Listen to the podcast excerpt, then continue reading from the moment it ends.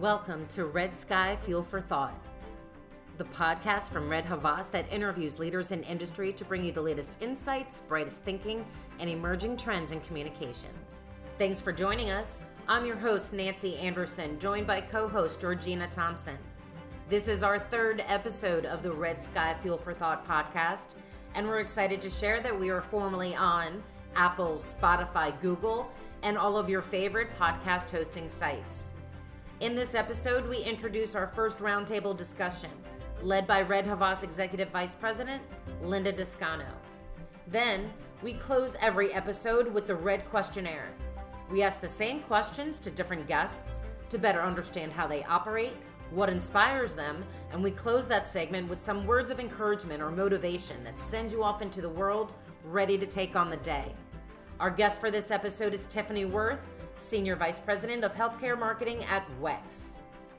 But first, Red Havas Executive Vice President Linda Descano will moderate a roundtable discussion that examines how brands are navigating shifting expectations magnified by the COVID 19 pandemic, recent protests, and a highly charged political environment in the U.S.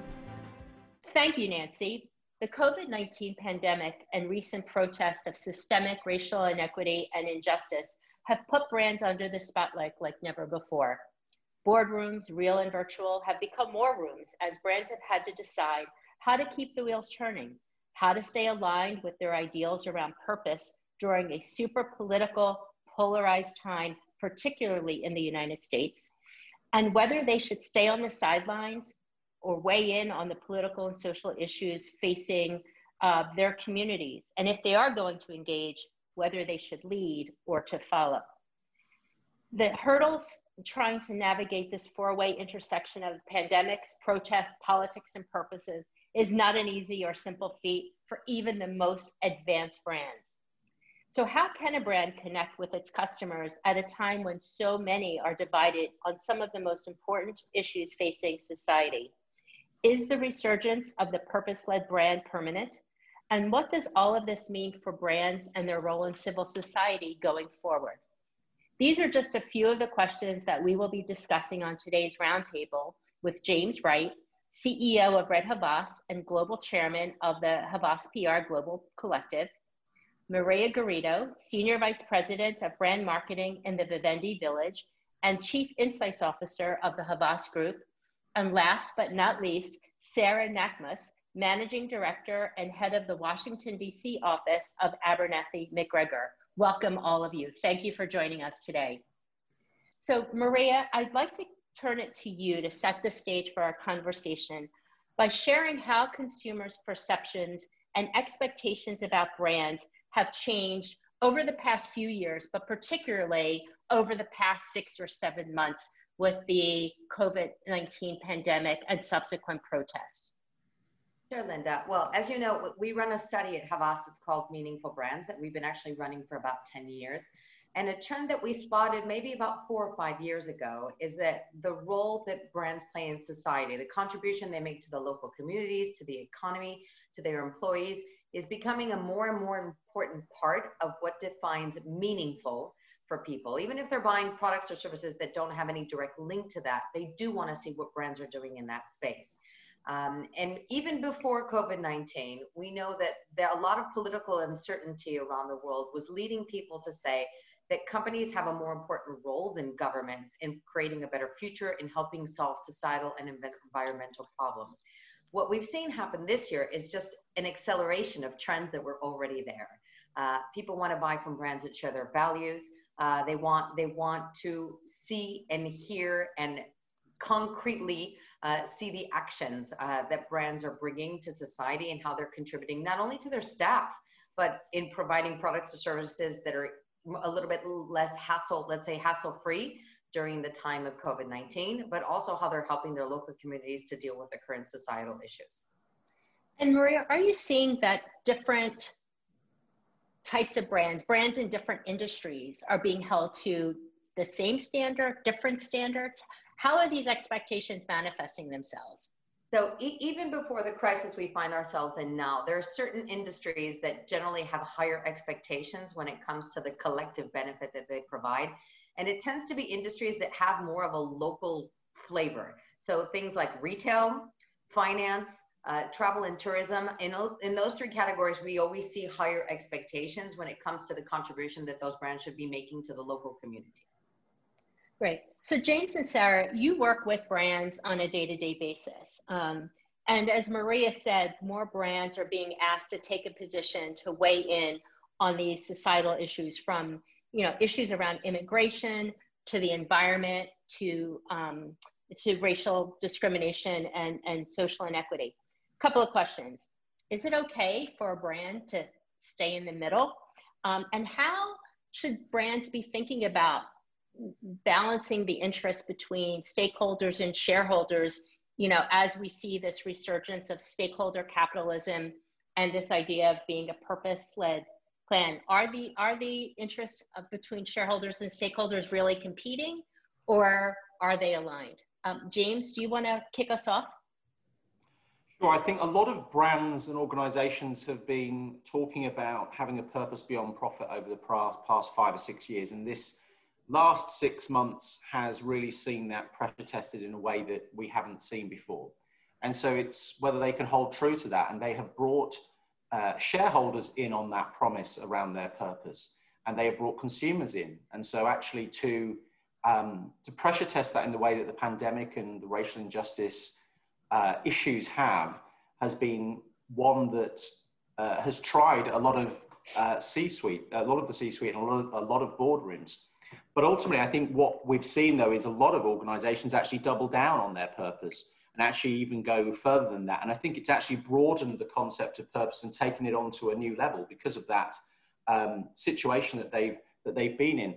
So I think for brands, yeah, you can stay in the middle if that's where you you want to be, and it will depend on your brand and on your situation what what people are telling you. But I, I but what I found with the clients that we are um, operating uh, with is that their consumers and actually more importantly their employees want them to take a stand. And that's that's really really critical. And i think you know employees as brand ambassadors as people that come in and out of your virtual building or real building every day working for your uh, company need to feel that you're standing for something that they stand for that you share their values. And if if if, if that is happening they're going to be a more effective workforce and therefore you're going to be a more effective company. And of course you know consumers want to be able to relate as maria has said to the to the brand that they're buying from.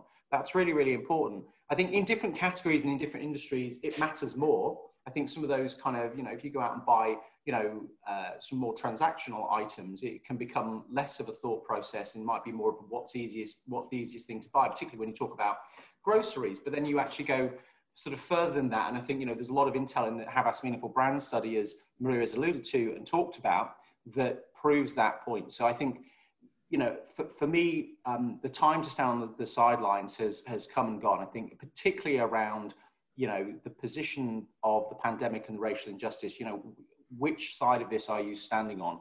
And I think it's fantastic to see so many brands take a leadership role in lieu of political consistent leadership and I know that there are pockets of, of, of um, very effective leadership on both of those subjects in different parts of the United States. But on the whole, it's been very inconsistent and very confusing for people. And actually, it has been corporates that have led the way. I, I think you, you raised a really good point, and that has come out from a study that USC uh, Annenberg has done it in a recent report from Fast Company about more um, people are looking to you know, companies and to CEOs as agents of change than government. So there is this shift. So Sarah, turning to you, um, what are some of the watchouts that brands need to consider when they're speaking up and out on social issues to avoid, avoid allegations of cause washing or some would say woke washing, depending on the, the topic that they're speaking about? Linda, I would say probably the biggest watch out for brands right now is to make sure they're being authentic and their actions are matching their words. The worst thing that brands can come out right now and say, we care about this, we're doing something about this, and not actually be doing it, doing a one off contribution or a one off meeting with employees, and really making sure they're connecting with each of their stakeholder groups. I know you kind of touched on that earlier. No more is it just about what the investor's looking in this action, all of it your suppliers, your employees, everyone, your customers all want to see that you're actually doing what you say you're going to be doing and you're going to be doing it long term, not just while it's a headline. Well, and I think, you know, um, what I've noticed, and perhaps you as well during this period, is that employees, they're your biggest ambassadors, but if there's a disconnect in your say do ratio, they are going public and pointing out that gap and talking about their own experience. So to your point, it's really important for brands to do that deep dive internally and understand, you know, how their actions internally align with their values. What are those gaps and and be able to speak openly and transparently about that and what are they going to do to address it. Yeah, I think employees are a critically important stakeholder group that some companies are forgetting. They want to be a part of the conversation. They want to be a part of the solution. They want to be proud where they're working and they need to feel like their voice is being heard. Or you're right, they're going to go out and talk and say where their company's letting them down. So now's the time to put you a bit on the spot.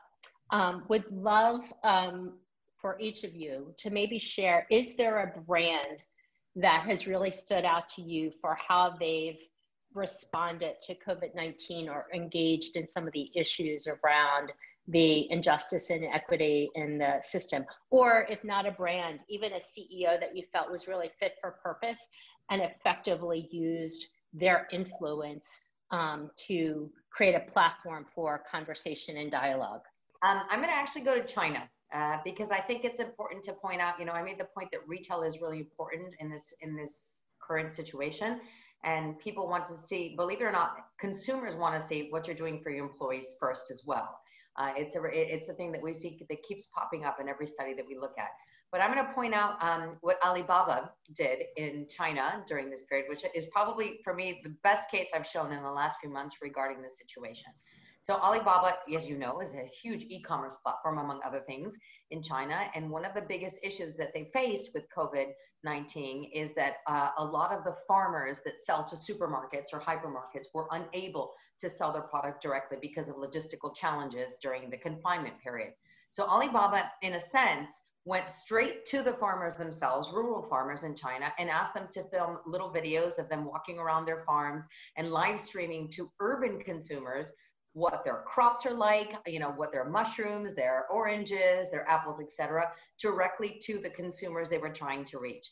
And this had a huge uh, positive outpouring, not just from Alibaba consumers, um, because they do expect retail and e-commerce uh, companies to help in this period, but they sold. They were able to get the farmers out of the economic challenge that they were in, and consumers were able to buy directly from the farmers, having this direct connection with them during this period. So very much aligned to, let's say, the brand DNA of Alibaba. There was nothing, this wasn't completely off piste, as, as we would say in France. It was very much related to the DNA of Alibaba. They helped solve both the problem of their supplier and their customer during a very challenging time. Great example. And Sarah? I love that example. And, you know, I think there's a lot of brands that are doing this really well right now, but one that jumps out to me in terms of how they're really interacting with all their stakeholder groups is uh, ABI InBev. And everything from, I think, the Carlos Brito really heartfelt letters that he's sharing with stakeholders saying, I don't know all the answers, but I'm trying to figure out, and we're committed to action, and we're going to get to work on racism and inequality, to the work that they're doing around COVID 19 with like Maria's example, directly involved with their suppliers. They're reusing um, their facilities to make bottled water, hand sanitizer, and getting that to critical workers that need their help.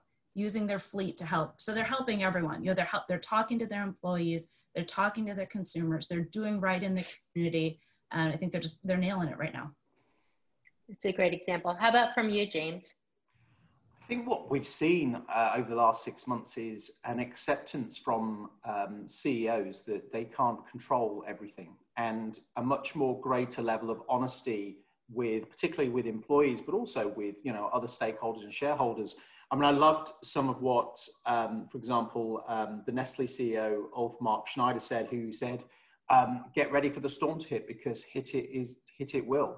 Uh, and i think that honesty and level of communication sort of set up him in, in good stead for the communications that followed. And, you know, he's been talking to his staff regularly.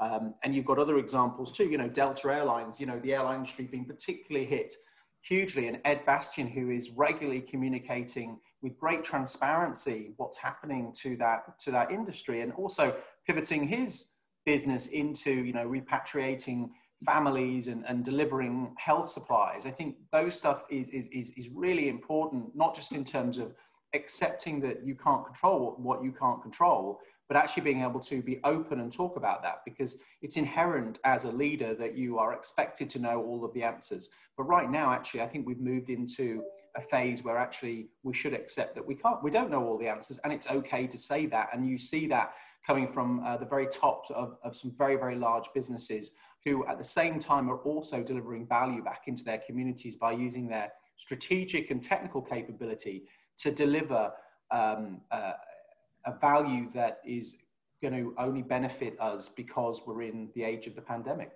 add on to that point, what I, what I, think is really interesting is when I hear James talk about CEO and the humbleness and being okay not knowing everything, it's fascinating to me how different that is from what we're seeing from our politicians right now, right? Who still feel like they have to act like they have all the answers. They know how to get it done right. And I, boy, would we be in a slightly different spot politically if we could get a little more of that humbleness, I think, in some of our elected officials. Well, Sarah, since you opened the door about what's happening um, in the political climate, you know, you uh, are inside the Beltway um, since you're in a DC area. Um, we'd love to get your perspective, you know, on to build on on what you've just said. This constant flip flop of political leadership on where they stand on different issues. You know, the pivoting and changing of positions. Um, you know, what is what is driving behind that in the past you've seen politicians be pretty consistent and stay on message but it doesn't feel like we're in that and we're seeing more divisiveness and polarization um, than ever and you know how how do brands navigate when you're operating in such an extreme environment and one that is going to you know persist um, regardless of the outcome of the presidential election in november yeah, so I'll start with at the risk of stating the obvious. Anyone that watched the recent US presidential debate saw we're in some pretty dark times politically, right? Loss of decorum, loss of civility, loss of just basic respect among different views in, within leaders of the party. Um, and, and, that can be a really challenging space for brands to figure out how to navigate. I, I also think that it's important that employees and consumers want their brands to have a voice in the political process. So how do they find that voice? And I think you can do it in a couple different ways that are safer places to start. You can find issues that matter directly to your brand. For example, you see REI engaged in environmental issues. That makes sense. They want folks to get outside. They care about their environment. That makes sense in brand. Or you can do things like get out the vote programs. We've seen tons of big brands getting involved to say, we're not going to tell you exactly how to vote or who to vote for, but be engaged and make sure your voice is heard. And we're going to give you the tools you need to do it. We'll give you time off of work. We'll give you time to go volunteer in polling. And I think those are a couple different ways that brands can get involved. Stay involved, stay with stuff that's core to their brand, or to get involved just in the political process overall. James, as you think about, um, you know, you have this purview of working in the U.S., but being very active with um, and running a, a, global agency network. what are you seeing? Is, is there the ripple effect? Is it a tsunami effect on what's happening in the US and the potential implications for how brands are engaging beyond the US borders? Well, I think, you know, there is obviously an intense uh, amount of attention on what's happening in the US right now because, of course, you know, being such a crucial and critical market, it sets the tone for a lot of um, the economic power of, of brands that we work with. You know, but this whole sense of punch and judy politics that we're seeing right now is, you know, I think a disservice to democracy. Um, so brands, I think, are better off um, sticking to, as Sarah says, what matters to them and staying in their space with their, where they where their consumers or the consumers that they want to reach uh, are interested in, providing that obviously is authentic and is what they really believe in. But I think you know brand, a lot of brands in in other markets are just getting on with doing what they're doing right now. Uh, literally getting through um, every week is is a win for some markets because um, it's you know it's so tough. There are just there is so many different restrictions in different markets right now that you know frankly the the U.S. election is whilst it's important to keep an eye on it, really a lot of the sort of um, ins and outs of it on a day-to-day basis is frankly a distraction. So it's um, it's like we will get to that when once we know what the the likely outcome is going to be. Um, and of course, you know, there's scenario planning for for that. Um, but I think rather than sort of getting into what we're seeing, for example, with that first presidential debate, um, I don't think I've, I've really had much of a conversation outside of a sidebar around um, you know, with, with, with, with, our sort of C-suite um, clients around what, what we thought about it. Um, you know, it hasn't really fundamentally changed much about what they're doing. And I think that sort of says, you know, a heck of a lot. But, you know, if you take a, a back step and think of, of, of, you know, the CEO of the country as the president, you know, what I would say is that, you know, crikey, um, I've had actually just a conversation yesterday where a CEO said to me, you know, if I acted like that as the CEO of, of my company, I'd be thrown out the door within two minutes. well, let's stay on the topic of, of CEO. As, as I think a number of you pointed out, you know, over the past six months, CEOs not have only been the face of their brands and talking externally about how they've been responding to COVID, but you know, really uh, in many companies, um, really elevated their visibility. Some CEOs doing daily broadcasts to update employees on what has been going on in the company, how they've been responding, this recovery process. And now employees are getting used to having this level of intimacy with their executive leadership team. Um, and, and, you know, do you expect that employees will want to continue and expect to see and have that same level of engagement with CEOs going forward? Has it really changed perceptions and the, the expectations of what the role and, of a CEO is inside the organization? What we've seen, I think, with CEOs is, is it's no longer, um, you know, uh, okay for them to sort of stay in the background. We've got some CEOs are very kind of uh, open to talking and being, you know, front and center of the employee comms, of the, the comms with media, comms with their um, shareholders and consumers you know, I think everyone's had to sort of take a sort of crash course in presentation skills, in um, in communication skills, and of course, you know, in crisis management, because a lot of these organizations aren't used to going through such choppy waters and having to navigate through that. So, I, you know, we've been there as a sort of client partner to help them sort of get through that stage because there is an expectation that, you know, when communications like has been had to had to happen with a lot of organizations who are going through such transformation um, it has to come from that person who is at the top of the organization. So that's been something i think has also been a learning piece. And, and what i often say you know is also that you know everything that we're feeling as uh, as employees and what we're going through and what we're seeing with our staff obviously they're dealing with that too. And so you, there is actually something there that you can relate to. And so actually kind of talking on a personal level and a human level is really really important. And i think that's where I've seen such a big difference between how um, leadership in organizations have dealt with this challenge versus how it was dealt with in the GFC in 2008, 2009, where you know I think it was it was it was dealt with a lot less um, with with the empathy and compassion that we've seen today. And I think you know the idea of human brands has really come to the fore through the CEO uh, of of so many organizations all around the world, and a lot of examples you know that we've we've given today. And I think that's that's here to stay. I think you know actually recognizing that you are human first is important. You're not just a brand and a product and, a, and selling something. You're much more than that. And and that whole concept of being meaningful that we talk a lot about at Havas, you where we're trying to create meaningful brands. That's where it starts. It has to start at the top of the organization that they really believe that their brand is meaningful. And for it to be meaningful, I think it also needs to be human. Thank you for that. So we're coming to our close. We're all communicators.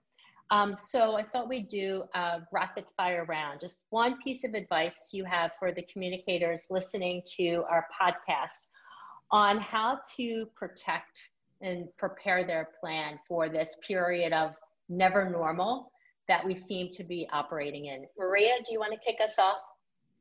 Sure. Um, mine, I, I have th- actually three levels. I would say uh, protect your staff, and that goes both internally as well as keeping the public informed on how your brand is supporting and protecting your staff. Second, I would say is operational agility. Make sure that you are giving people access to your product or services in this difficult time. Solve, don't sell, if you will.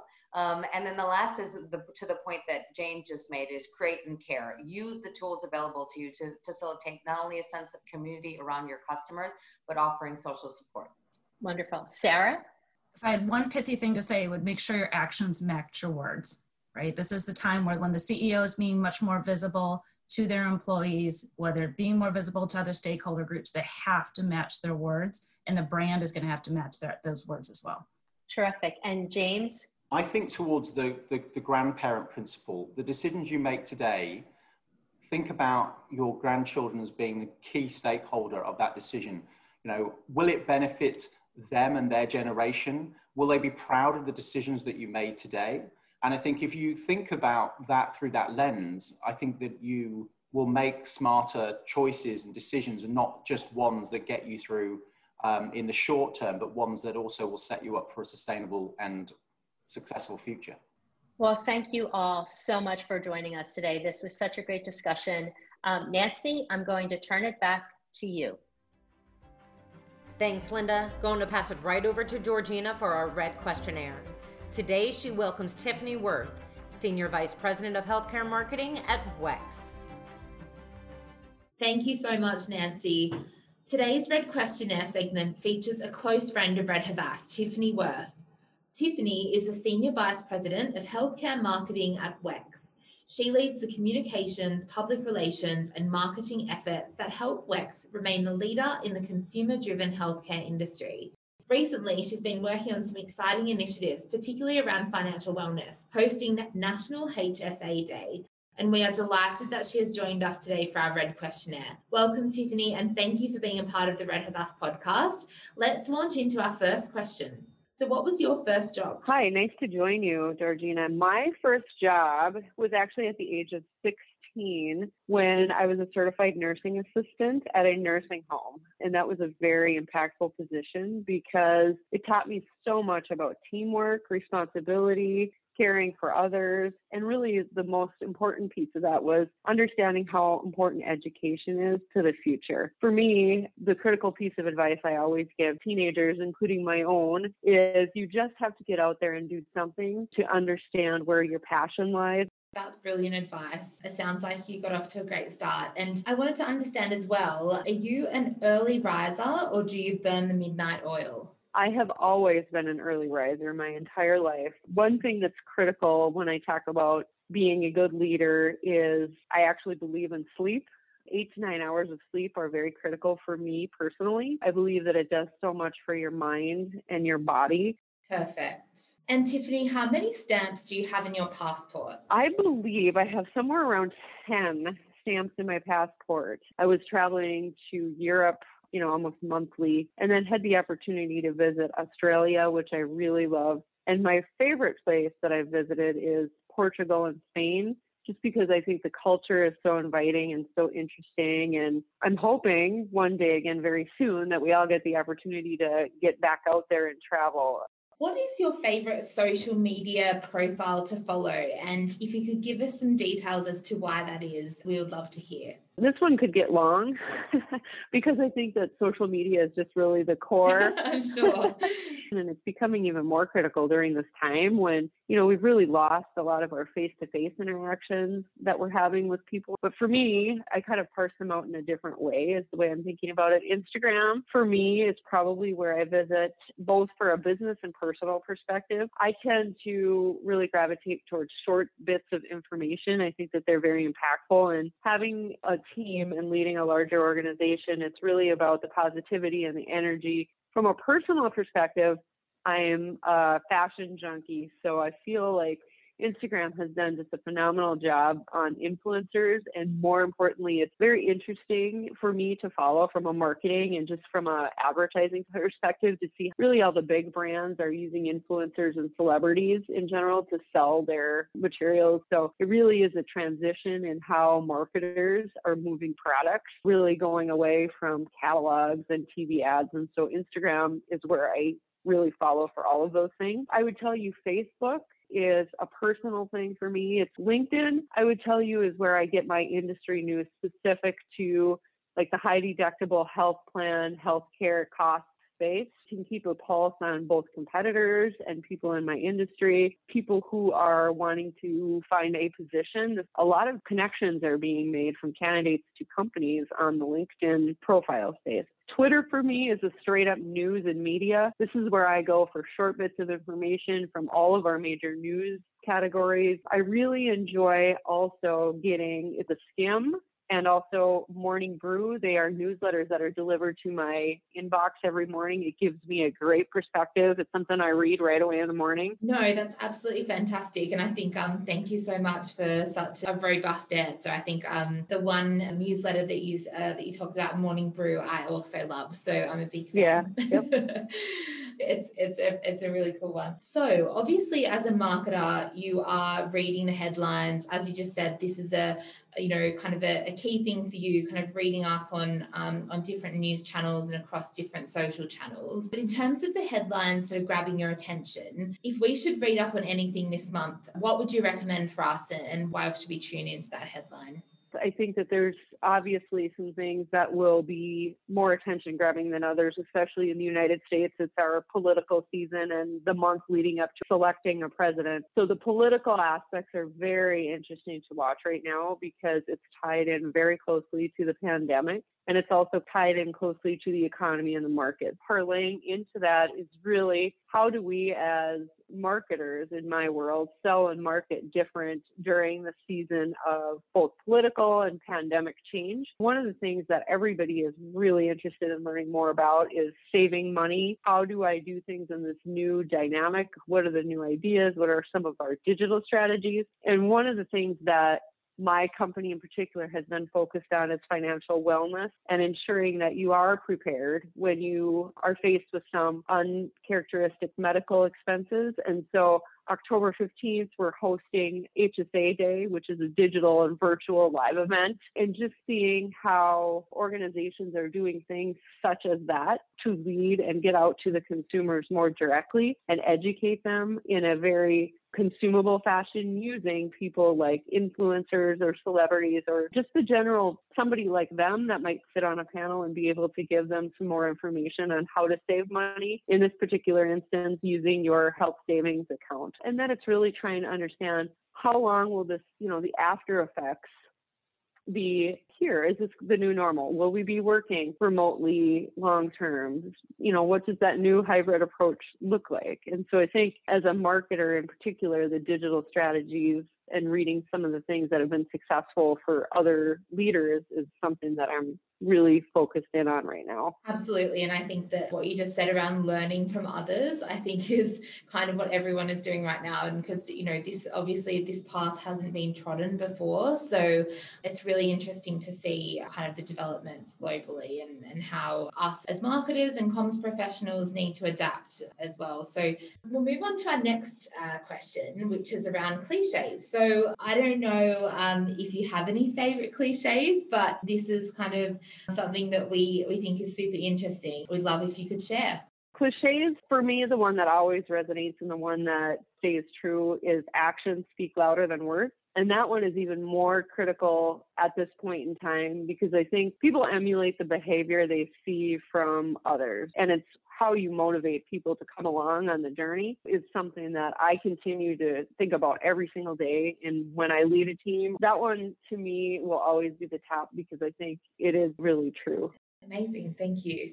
And the last question that we'll be asking you today is one of my favorites, and that is what is your message of encouragement and enlightenment? This one right now, I think, has a different meaning than what it might have had six months ago for all of us. When I was thinking about encouraging and enlightening words, the, you know, the one thing that comes to my mind, and it is somewhat of a cliche again, is every cloud has a silver lining. And there's things that aren't exactly the way that you thought they would be right now. So it might be a difficult situation. It's really tough you know, to make it through the day. These are things that are short term, but I think the other side of the puzzle is the silver lining in that is in particular in my situation, I was on the road all the time. The last six months has given me the time to sort of recenter and connect with both my family and really what's important to me. And so I think this has been a great opportunity for all of us to really slow down. And then the other thing I would tell you, which has been enlightening for me personally, is the opportunity to really shift how we're doing business on the business side to more of a digital, scalable execution model. And I think that will stay around. I think it will continue to exist even after we get back to a somewhat new normal. I think that it's an opportunity for all of us to redefine how we're doing business and also how we're scaling the opportunity to connect with others on a digital spectrum. Perfect. Thank you so much for that, Tiffany. And um, thank you so much for participating today. And it's been really lovely chatting with you. Uh, so thank you. Thank you very much. We appreciate you joining us for today's episode. Don't forget to subscribe to the show using your favorite podcasting app. You can find us on iTunes, Spotify, Google Podcasts, and more. For my co host, Regina Thompson, I'm Nancy Anderson. We hope you'll join us again for more of the latest communications insights and trends from the team at Red Havas. We appreciate you listening to the Red Sky Fuel for Thought podcast. We hope you'll join us again for more of the latest communications insights and trends from the team at Red Havas. Until next time, thank you.